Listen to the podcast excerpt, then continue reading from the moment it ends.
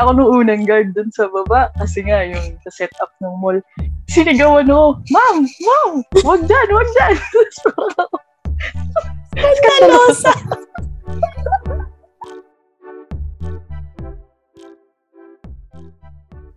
Ayan.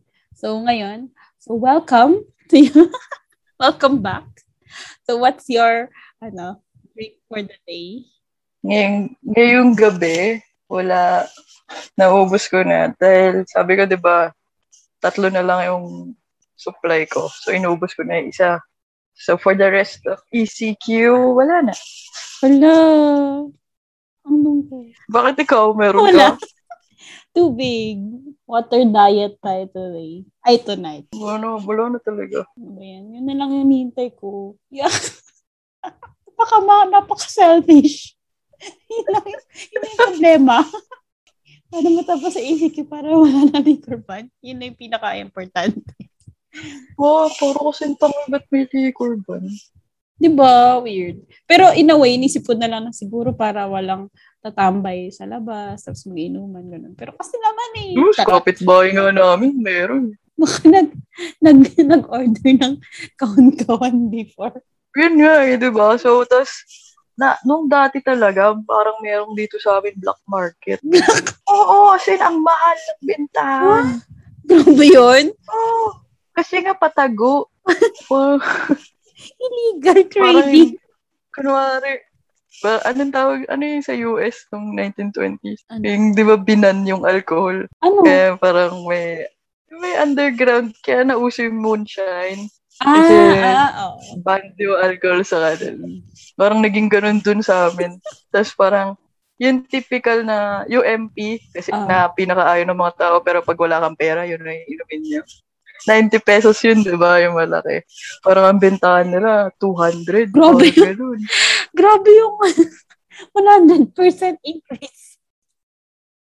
Wait, so ano, paano natin simulan? Paano natin sisimulan yun? Paano nga ba natin ito nagpag-usapan? Ay, ay, yung kanta. Tinanong ko ito sa'yo, di ba? Nung naglalakad tayo, pampawala ng ano. ng amat sa Cubao. yung ano, yung kanta ng, yung kumanta ng Ben and Ben. Kumanta ng Ben and Ben. Ay, kumanta na. yung kanta ng Ben and Ben. Ano yun? Tanggap, tanggap kita? Ayun, ayun. Ben and Ben. Lyrics. Nung, nung napakinggan ko, yun yung unang tumatak, parang dating sa akin. Pero nung tignan ko yung lyrics, it's more of a self-acceptance, parang ganun, bullshit na. Pero kasi, naging viral siya kasi parang ganun yung interpretation ng karamihan ng tao. Or ako, ako lang ba nag-interpret na ganun? Nirelease siya last year, November fifth, twenty twenty. Ayun. Yung sabi, ano sabi mo, more on self-acceptance, no? Yun din actually yung sinabi before nila ni-release. The new song is about self-acceptance and embracing who you are. Pero yun, yung unang pakinig ko nga sa akin, yun yung dating sa akin na for, uh, to combat discrimination. Oo, kasi yun pa lang na, ano, unang chorus pa lang, parang inaano niya na assurance na parang hindi, parang kahit walang ano, wala siyang sinasabing kahit na anong category about yung sa pa, sa mga prejudice eh. Uh, pero kung ano man siya. Which brings us na lang kung bakit natin siya talaga napag, napag-usapan, which is yung term na tanggap or acceptance. Bakit kailangan natin siya actively, hindi lang actively, ano ba, uh, explicitly gawin. Mm-mm. sa ano, sa times natin ngayon. So, our topic for tonight, discrimination. Medyo malawak yung topic natin tonight. So, kailangan nating ano, i-define ano ba ang ibig sabihin ng discrimination. So, nag-search ako ng iba-ibang sources like from American Psychological Association, kay Merriam-Webster, meron din si Wikipedia, as in iba-iba. Pero it boils down to the unfair or prejud- pro- ah, pre- prejudicial treatment. Sino ba na magbasa? ulit, ulit, ulit, ulit. So, it boils down to, uh, to the unfair or prejudicial treatment of people and groups based on characteristics. So, iba-ibang uh, characteristics yun, such as race, gender, age, or sexual orientation. Tapos marami pang iba. Yun din yung nabasa, nung nagtingin nga ako nung definition, parang based on a group, kung ano man yung tingin mo sa kanila. And then, ang lagi kong nakikita, uh, nakadugtong yung definition niya is, it's human problem. Mm-mm. Uh, it it only occurs sa when in, when humans are involved. So, unsurprisingly, di siya nag-exist sa ibang species, yung discrimination. Actually. So, ang natandaan ko is different types of discrimination is ageism, racism, ano pa? Homophobia, sexual orientation. In a way, parang magkadugtong sila pero hindi sila same ah, thing. Hindi sila diba? Same. Tapos, misogyny, mm-hmm. ano rin yun, diba? Lang natatatanong ko, ano pa ba? Ano pa bang, ano? Ah, disability. Ayun, disability. disability. Meron din kasi yung sa pregnancy and then parenthood. Pero minsan kasi pasok sa misogyny, something. Actually, mm-hmm. sa, madami, marami siya eh. May nagsasabi six, may nagsasabi seven. Pero pag titignan mo ng buo, parang ma, sobrang laki nung nako-cover ng topics in, or categories. So, paano ba? Siyempre, di ba parang kahit iba-ibang categories or parang groups of people na nakakaranas ng discrimination. Siyempre, iba-iba din yung parang manner paano sila na-discriminate. Like, direct na, as in, di ba, verbal na sasabihan sila na, ganito, na hindi sila pwede sa ganito, parang ganyan.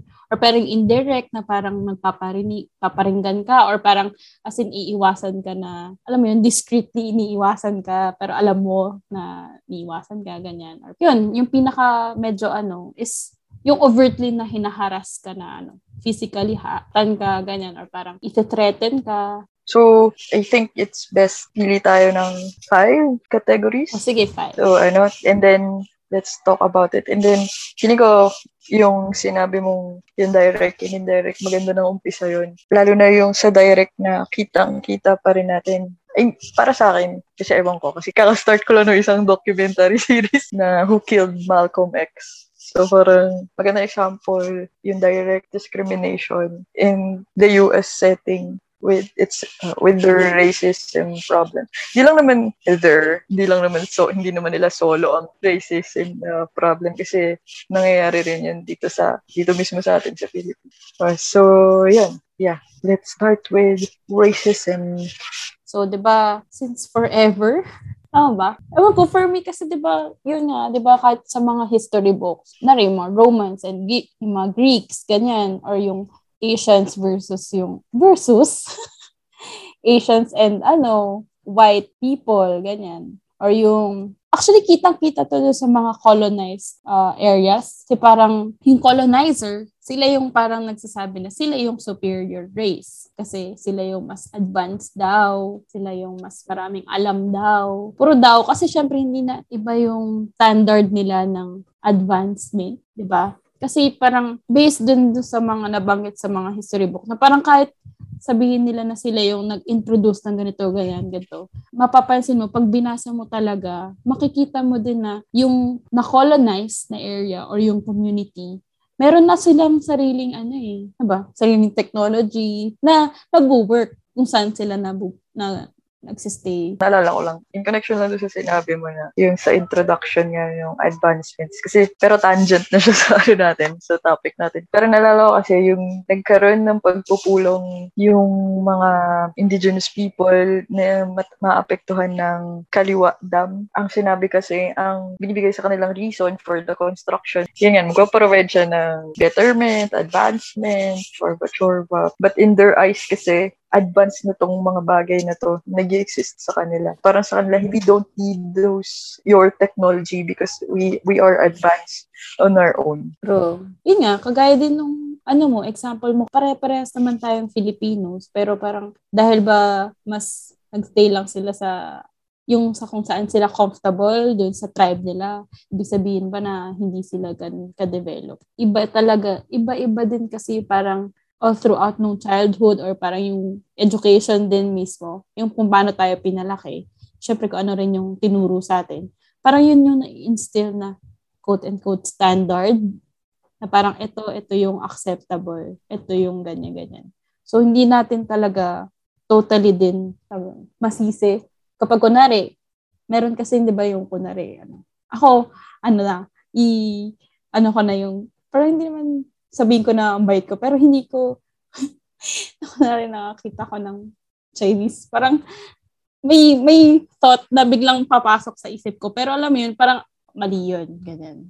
Hindi siya yung parang, parang siyang automatic kasi. Ikaw ba naranasan mo yun? Parang may makita ka ng, nakunari, Arabian, ganyan. Or parang mga mukhang taga-Middle East. Parang iba din yung maiisip mo. Pero alam mo na parang, dahil mas aware ka na ngayon, mas marami ka ng na nabasa, mas marami ka ng inaral, ganyan. Mas ano mo na yung, ano yung tama na, na dapat isipin, ganyan, or parang, actually, hindi nga isipin, eh. Parang, yung tama nga nang sinasabi, di ba, kung actively mo bang tatanggapin yung pagka-raise nila na gano'n. Ewan ko.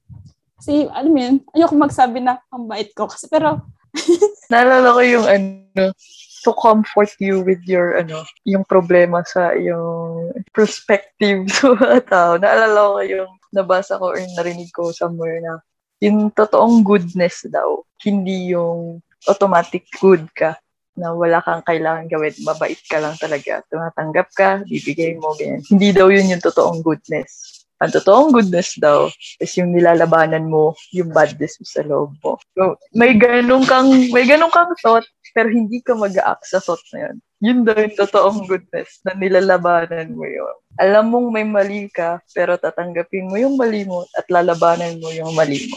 Yun daw yung totoong goodness. So, comforting thought lang. I felt validated. Thank you so much.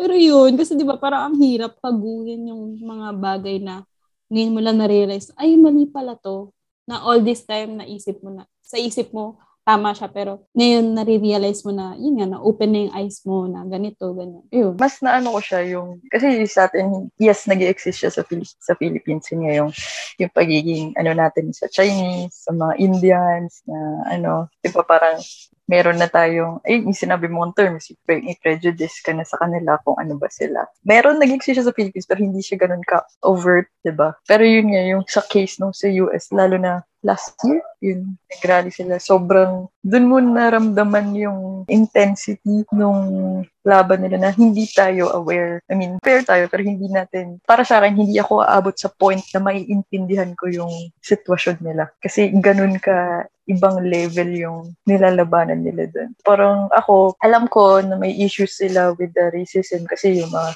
lumang movies, yun yung tinatakel, diba? Kill a Mockingbird, mga nalibro, diba? Ganon. So parang alam mong nag-exist siya na problem, pero at this day and age, na nakailang beses na tayong punta sa moon, tapos meron na tayong mga space stations outside, ganyan, ganyan. Dami natin na-explore. Pero at ganun pa rin talaga yung sitwasyon nila. Parang, bakit?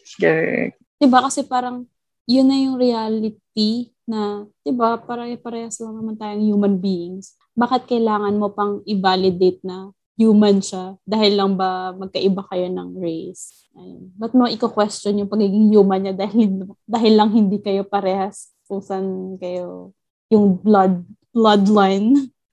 Hindi kayo parehas, parang ganun. So, medyo weird lang na. Kahit gano'n ka-technologically advanced yung place, pag tinitingnan mo yung behavior naman ng society, meron at meron pa ring divide.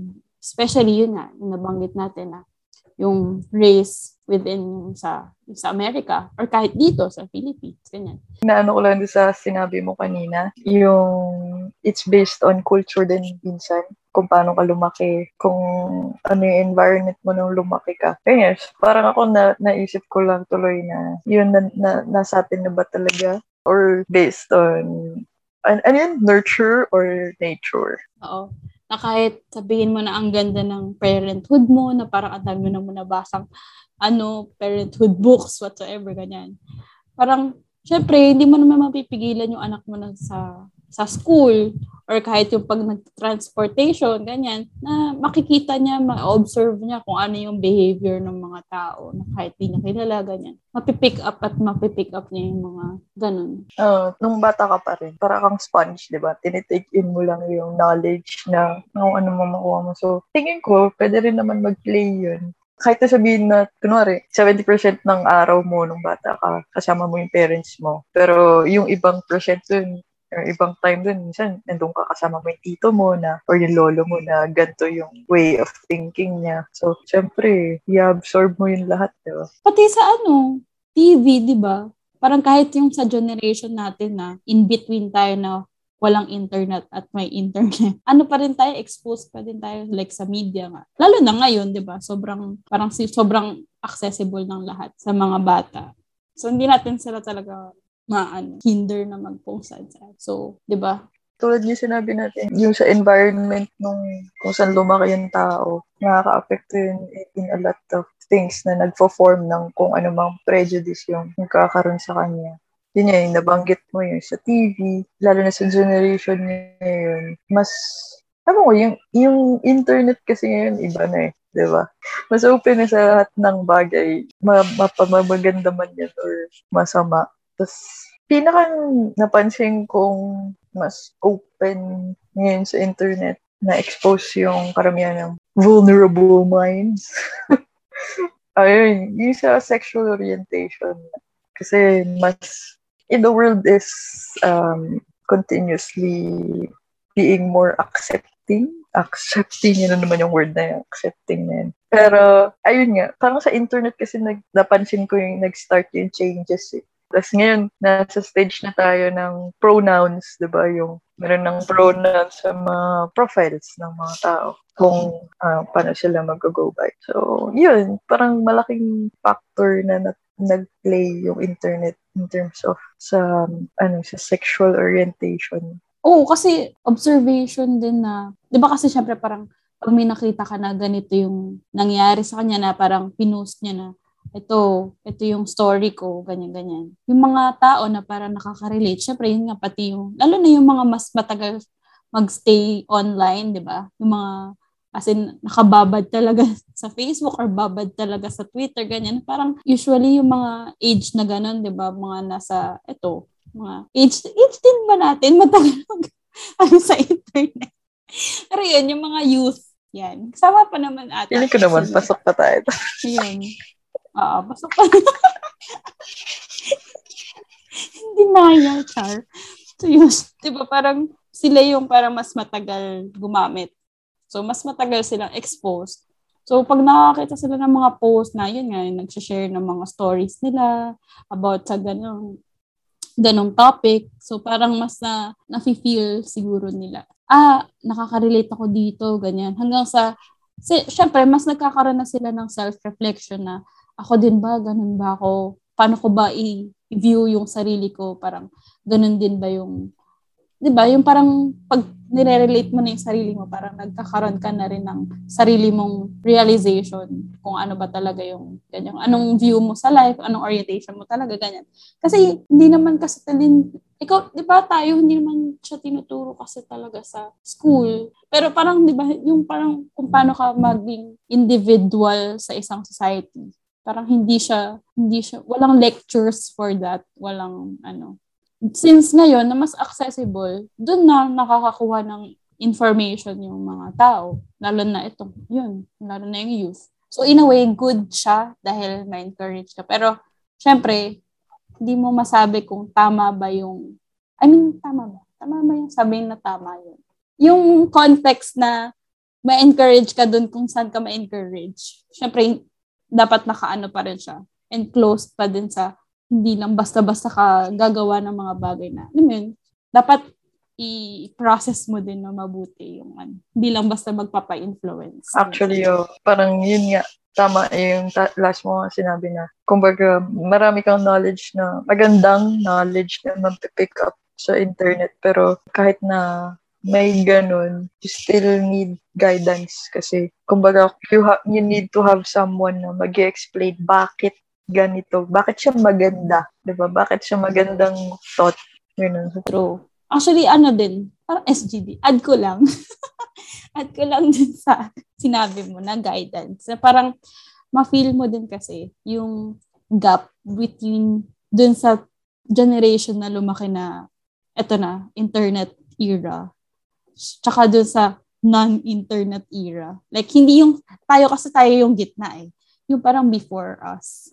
Hindi ko masabi na boomer sila lahat. Pero alam mo yun, may gap na yung youth, hindi ko masabi kung nahiya sila or like may parang hindi sila, hindi sila nakaka-connect agad dun sa mga age na mas matanda. Parang hindi sila ganun ka nag-approach. Parang ano, hindi sila yung magko-question sila pero amongst, amongst themselves lang din.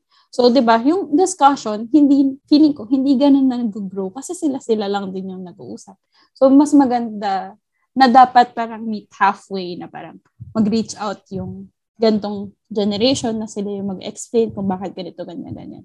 So, dapat sila din mag-reach out na parang to learn kung ano ba talaga yung, di ba, parang kailangan open pareho yung both parties para parehas mag-grow.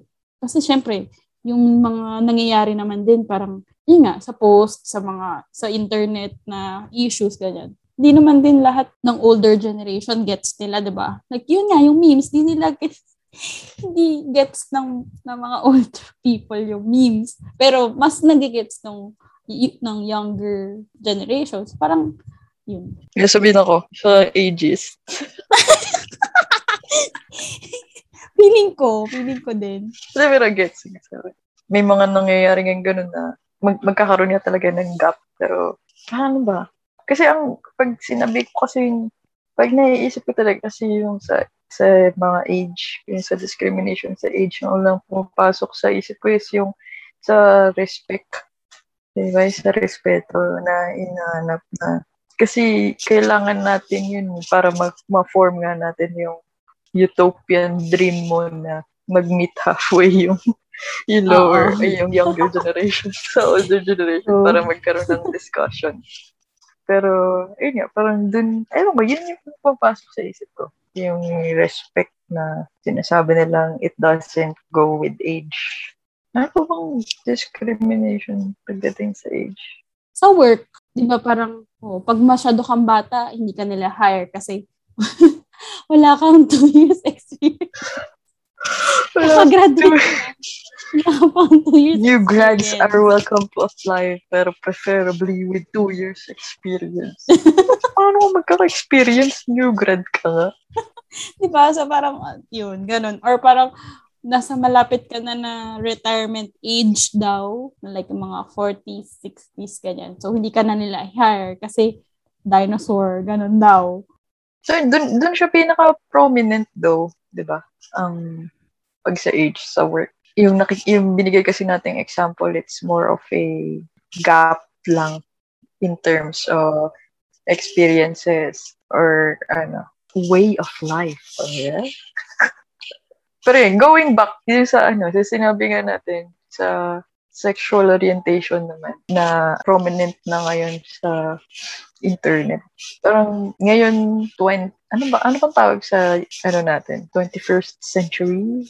Hindi lang eh, kasi matagal na yung twenty-first century. Ano ba, yung as in ngayon, ngayong twenty twenties na lang, ngayong twenty twenties, parang mas nalagay siya sa forefront. Sig- siguro, factor na rin yung mga mas ano na yung yung mga series, mga T V series, exclusive na sila sa mga characters nila kahit naman na yung artista na yun, hindi yun yung sexual orientation nila pero siya yung kinas. Mm. Yeah. Isa parang issue yun. Pero, ah, isa pang issue yun. Pero ayun nga, mas open na sila sa ganung characters and then pero mas iba na yung level ngayon ng openness niya eh. Kasi di ba dati ang alam lang ng majority of the people is the L G B T. Minsan pa L G B lang eh, di ba? Or L G lang. Pero ngayon, mas ano na talaga yun yung plus. Di ba? Yung plus, plus, plus. Mas open na yung tao na medyo nagustuhan ko yun na, I mean, medyo naglilim pala ako. Hindi naman totally gusto. Yung may mga flags sila na mm. uh, ganun. Para to identify them na ano. Uh, to identify them. Medyo, in a way, conflicted empowering pa. Oh, oh, pero parang oh. conflicted pa rin ako dun sa, hindi ko alam bakit. Sa thought niya na yun. Kasi nga, siguro kasi ano pa rin ako dun sa inaano nga nating acceptance. Chorba. Bakit mm. kailangan? Ano ba? Pa- Sabihin mo sabi- na ina-accept. Actually mo. Oo, oh, bakit kailangan mo? Paano ba? I-explain mo nga ito. I-explain mo na lang para sa akin. Ba't ganun? yung, sa akin, yung sa akin kasi parang bakit kailangan mo ang pangit ng term na inaiisip ko eh. Yung iniisip kong term is ipangalandakan. Yes, that's a lalim, malalim word. Natanggap mo, ganun? Hindi, hindi. Na, bakit kailangan mong explicitly sabihin na ganito yung orientation mo? Ah, okay. Yun yung, okay, yun yung problema ko dun sa... Anyway. Pero I, parang gets ko in a way na kasi nga may mga taong hindi accepting or kailangan, like, parang mm. matagal, matagal yung struggles nila with themselves na uh-huh. bakit ganito yung nararamdaman ko. Pero parang, ewan ko, para sa akin medyo, ako personally parang nawiwirduhan lang rin. Ko talaga mahanap mm. yung term na bakit, para ma-express yung nararamdaman ko dun. Kaya yun. Mm. Feeling ko, in a way, parang, di kasi minapanood akong isang episode sa Netflix, i-check out mo yun. Kasi, ano, yung one day at a time.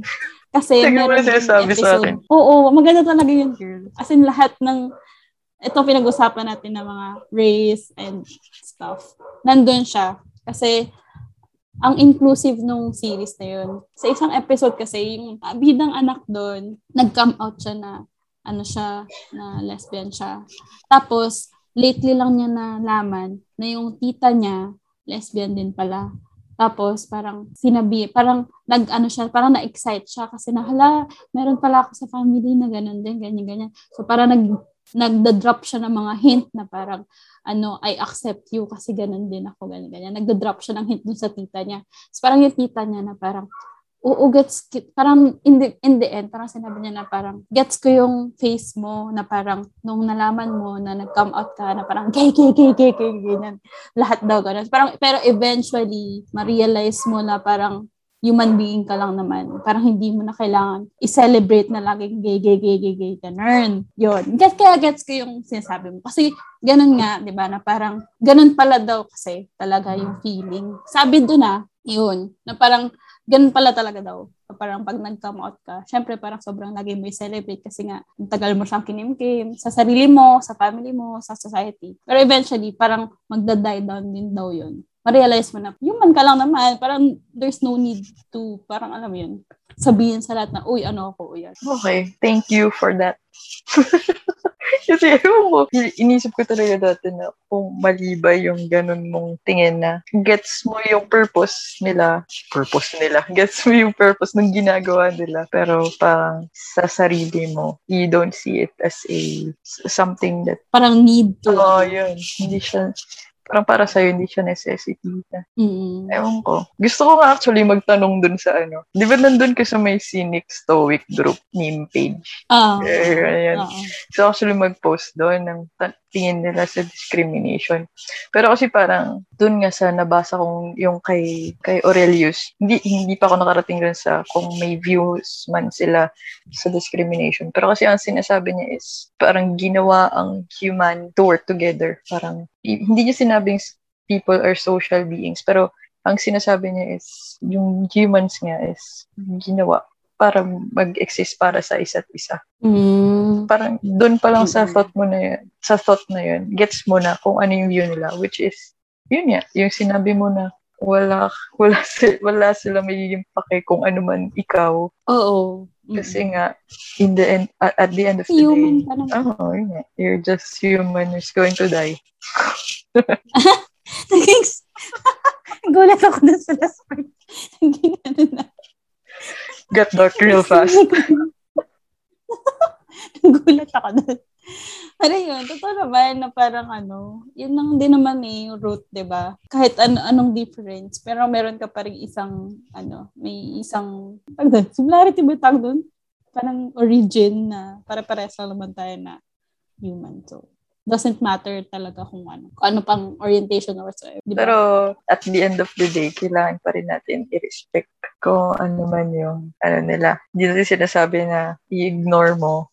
Parang hindi natin sinasabi na tantingin natin sa kanila is ganito, human ka lang rin naman. Is, mm. um, mag- yun na yung excuse natin to ignore their um, preferences. Siyempre kasi oh, oh. i-respect mo pa rin yun. Kasi yun yung gusto niya. Kung nakalagay man sa... True. Profile niya na ito yung pronouns niya. You, you use it kasi yun yung preferences oh. niya. So parang, so, i- i- um, hindi, wala, ka, wala kang magiging, or hindi mo iisipin actively yung mga preferences niya. Pero you take it into account na nagamitin yun. Kasi yan yung gusto nila.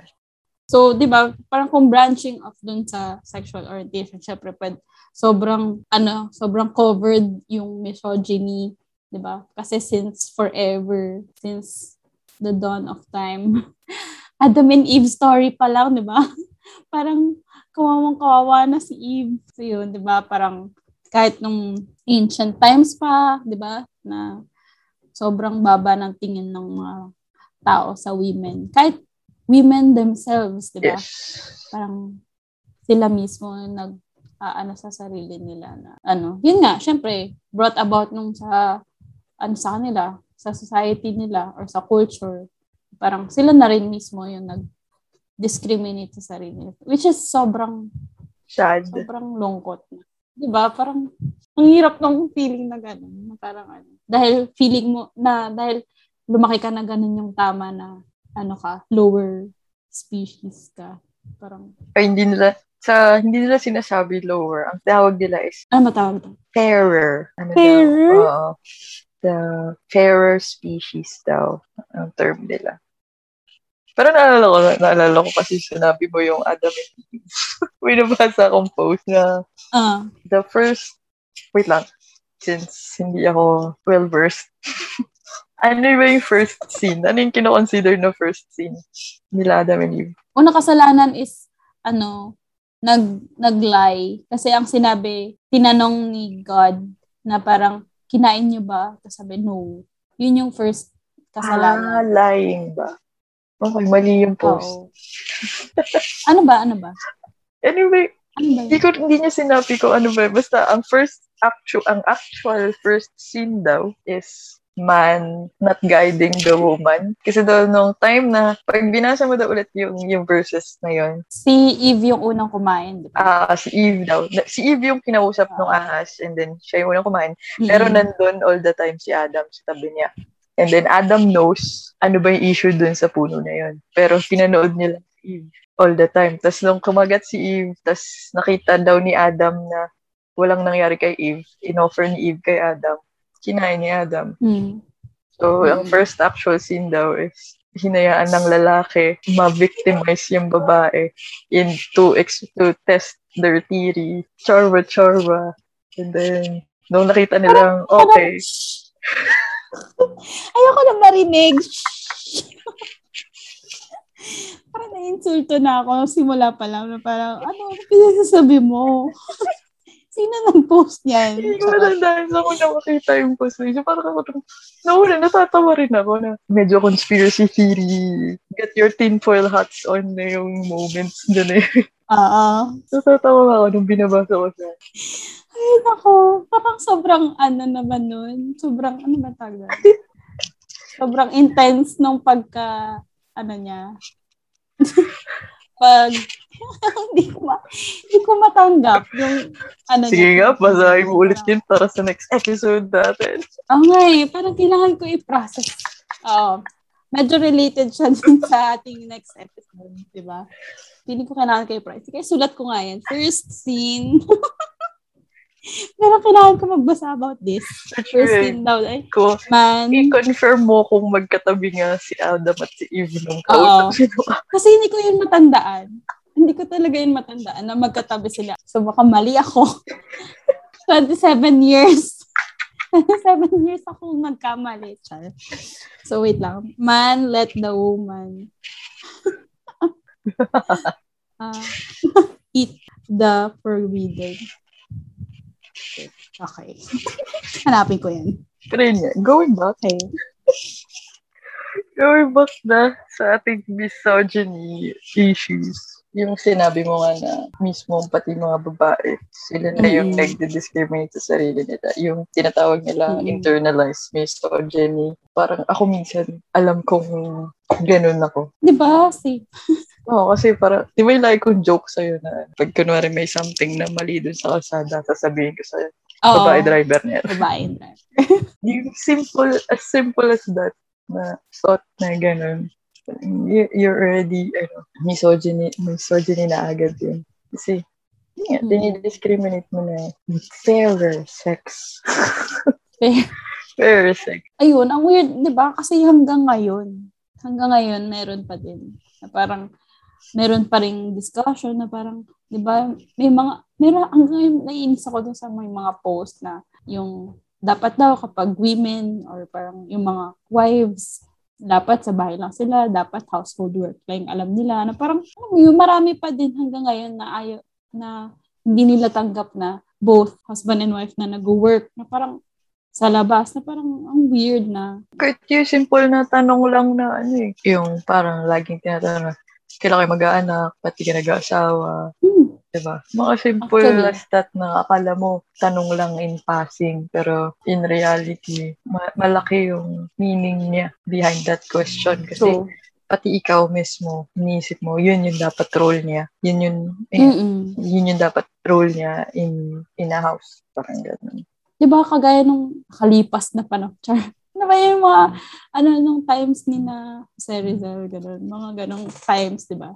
Parang hindi sila pwedeng sa education na mas malalalim kagaya nung sa sa male population kasi bawal sila na. Di ba? Ang weird na ano, na limited lang yung pwede sa kanila dahil limited lang yung pwede, limited lang yung pwedeng access nila to education, to other rights, other human rights kasi limited lang yung ini-instill na ito lang yung pwede mong makamit. Which is, ano, still an issue today kasi may nabasa ko sa Nature na it still exists sa lalo na sa mga sa academia na ganito pa rin yung intrato sa mga female na scientists. Medyo easier yung projects or hindi sila nakakarating sa position na to, ganun-ganto. Kasi daw, yun nga, dahil isang issue na yung pagiging female nila. Ganun din. Parang actually medyo issue siya personally sa akin. Parang nawi-weirdan pa din ako. I mean, alam ko naman na yung yung yung intention is mag yung empowerment ganyan na parang na mag mag-encourage na yung girls na parang i-assert yung selves nila na parang dapat ipakita nila na ganito yung strengths nila ganyan pero nawi-weirdan talaga ako sorry ah pero nawi-weirdan ako kapag yung yung ganun na parang first female ganito ganito parang okay, bakit kailangan mo sabihin na first female, ganyan? Eh, di ba, parang recogni- recognize mo siya as, ano, as, yun, na- na-achieve niya yun, parang hindi mo na kailangan yung adjective na first female. Parang, sabihin mo pangalan niya, tapos nanalo siya ng ganito, ganun, ganun. Gets ko yung naramdaman mo na, idadagdag yung descriptive word na yun, yung pagiging female. Kasi pag dinugtong mo nga yun, parang medyo nagiging, ayun po, para sa akin, belittling yung nagiging, anong, ng recognition mo. Eh, parang, ayun nga, pag inisip mo, hindi mo dapat, hindi nyo na kailangan gamitin yun. Kasi nga, kunwari, ayun nga, yung katulad mo kay Heidi Phoenix, gamitin natin yung example. Aside from being a female, which is a fact, she's also, in fact, an athlete. Which is, yun yun dapat mong i-recognize yung pagiging athletic. Kasi, sa akin na, ayun yung nabuhat niya eh. Ganito kabigat yung nabuhat niya. Tapos, sipin mo, may ganun ding ano sa sa male, sa men, di ba? Na, oh. Ano, so, what's the difference? Parang, di ba? Parang pag kunwari, paano pag yung nanalo pala is yung male counterpart? Sasabihin mo ba na, ano, after gantong years, there's a, ano, another male.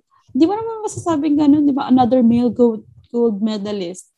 Parang feeling ko di, hindi yun magiging part ng description ng ano kung sino man yung mananalo. Last na category which is yung disability. Parang masabi ng mga tao na ang disability lang daw. Actually nasabi natin sa ibang episode, di ba? Yung disability lang is yung nakikita lang. Usually na kung naka-wheelchair ka or kita na bulag ka ganyan. Pero syempre iba-iba yung types ng disability na hindi lahat physically nakikita. Actually, kahit makita mo na disabled yung person, di ba? Parang ano pa din, meron ka pa ding prejudice na, ay, ano to, ganyan. Parang, ay, bingi pala to, ayoko na to kasabi. Parang, ang weird, ang weird ng ganun.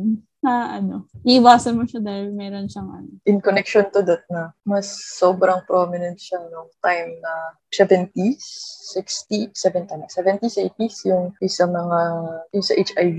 Actually, kahit na yun eh, di ba? May mga hindi pa rin talaga nakakaalam na kung ano, paano ba nahahawa or sa, or what. Kasi parang sinabi lang na, lalo noon, kasi malaman na may H I V ka, parang diring-diring na yung, yung tingin sa'yo, di ba? Nandidiri. Uh, yung fact na nahihirapan ka dahil sa sakit mo, lalabas na yan sa utak nila. First thing nilang may isip is, ayokong mahawa. Parang lahat ng gagawin, lahat ng pag-iiwas na ano, gagawin nila.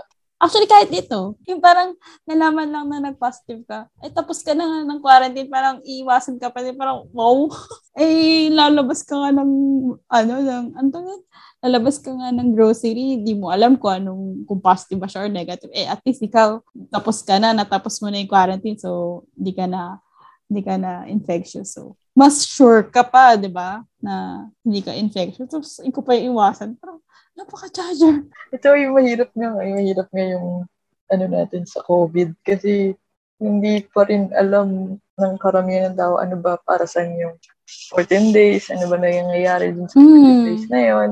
Ano bang gagawin mo? Mm-hmm. Nagpa-test ka after nun. Diba? Mm-hmm. Parang ang hirap. Hindi, hindi maiwasan yung magiging discriminatory ka. Kasi nga pati mga tao hindi nila alam ano ba yung states or dapat mo siyang sabihan na oh, mag-quarantine ka or, or something. Oo. Kahit yung mga mismong may symptoms na dinidiscriminate nila yung sarili nila. Parang, ano, in a way, may iba na in denial sila na, ala, baka symptoms to ng COVID, ganyan. So, pero meron naman din na parang, ala, wag ka lumapit sa akin kasi baka COVID na to, ganyan. Which is, in a way, for, for me, in a way, normal siya. Kasi syempre, kailangan, ano ka nga, uh, uh, proactive ka. Na, dapat proactive ka. Kasi nga, ito yung current problem ng buong mundo. So, kailangan, ano ka, actively, nagpa-participate ka na. Kung, una, kung may symptom ka, as, isolate ka na agad. Parang ganun. Pero alam mo yun, parang, nalilito yung mga tao na kung kailan ka pa ba infectious, kung kailan hindi ka na infectious. So, doon na nagpo-fall yung discrimination. Kasi na, napipil ko siya actually. Parang, ala, porket nag-work sa hospital, ano ka na, iniwasan ka na ng mga tao. Man. Kasi kahit dito sa bahay, huwag ka lumapit namin, doon ka sa katang magkakain kasi, ano, which is, uh, gets ko naman. Kasi parang, ako nga, kasi baka, ano, mahawaan ko kayo or what. Pero, alam mo yun. Kailangan ka sasabihin siya. Parang, oh, I feel so, ano, rejected. Parang, pati yung so, ano, yung pag-uwi nga namin ng, pag-uwi ng hospital, parang, or kahit nung isusugod pa lang sa hospital. Eh, sobrang big deal siya para sa ibang tao na, ay, puta, bakit din yan? Diba? Parang, yan na, gagawin tuloy nila lahat na, or, parang kami, gets naman namin na, ano yung kailangan namin gawin para sa safety na rin ng family. So, parang sa kanila, yung outside or residences na hindi naman namin malalapitan, hindi na, hindi nyo na kailangan na mag, ganun mag-react or pag-chismisan, di ba? Oo. Parang, ang weird ng, ano, yung pag-uusapan ka pa, eh, may sakit, di ba? Meron ka ng disability. Tapos, pag-uusapan ka, parang hindi siya nakakatulong sa lahat. Hindi siya nakakatulong dun sa nag-uusap, sa pinag-uusapan, sa gets. Actually, kahit hindi sa disability lang. Sa lahat. Mm. Like sa race, sexual orientation, age, sa ano. Kumbaga, diba? Maganda siyang as a way to start a conversation. Pero make sure na hindi ka nagsisettle, hindi magsisettle yung conversation nyo, centering on the person involved. The, yung issue Oo, dapat tama. Yung pag-usapan nyo, di ba? Hindi yung tao na, ano, ayun yun nakuha yan, kasi ganyan, ganyan. Sila pa yung nag-create ng theories. Kung paano. Actually, dapat, di ba? Kasi, kasi kung, ayun ko, for me, kung wala ka namang magandang sabihin, huwag ka na magsalita. Huwag ka na lang mag-comment. Di ba? Parang wala kang natulungan. Wala ring, wala ring benefit sa'yo. Alam mo yun ba? Sabi, masabi ka lang para lang makarelate, masabi na nakarelate ka, ganun, or masabi lang na, ayun po.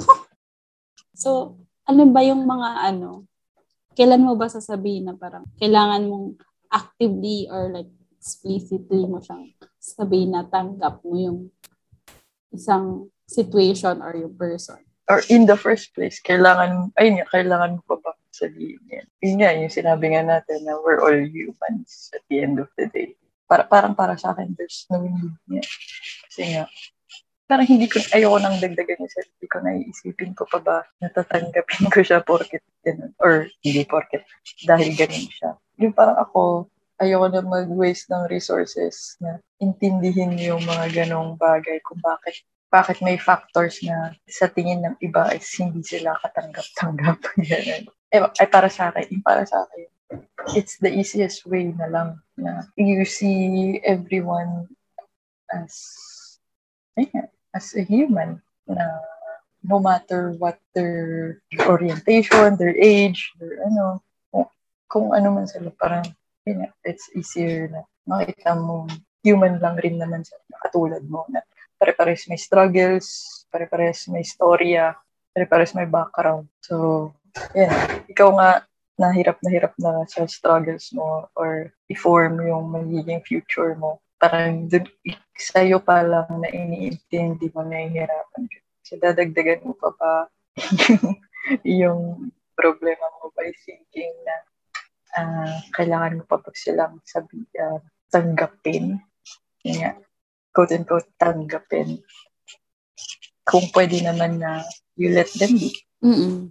Sa akin, in a way, actually, parang same naman din tayo na parang, ina, para-pares lang naman tayo ng human. Parang, what's the point na kailangan mong going big deal na parang, para naman yung sa tao na for her or for him or for they, for them, them, them, for them na ano, na ganun sila.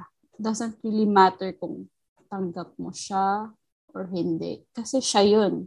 Kung hindi mo siya tanggap, doesn't really matter. Kasi siya yun.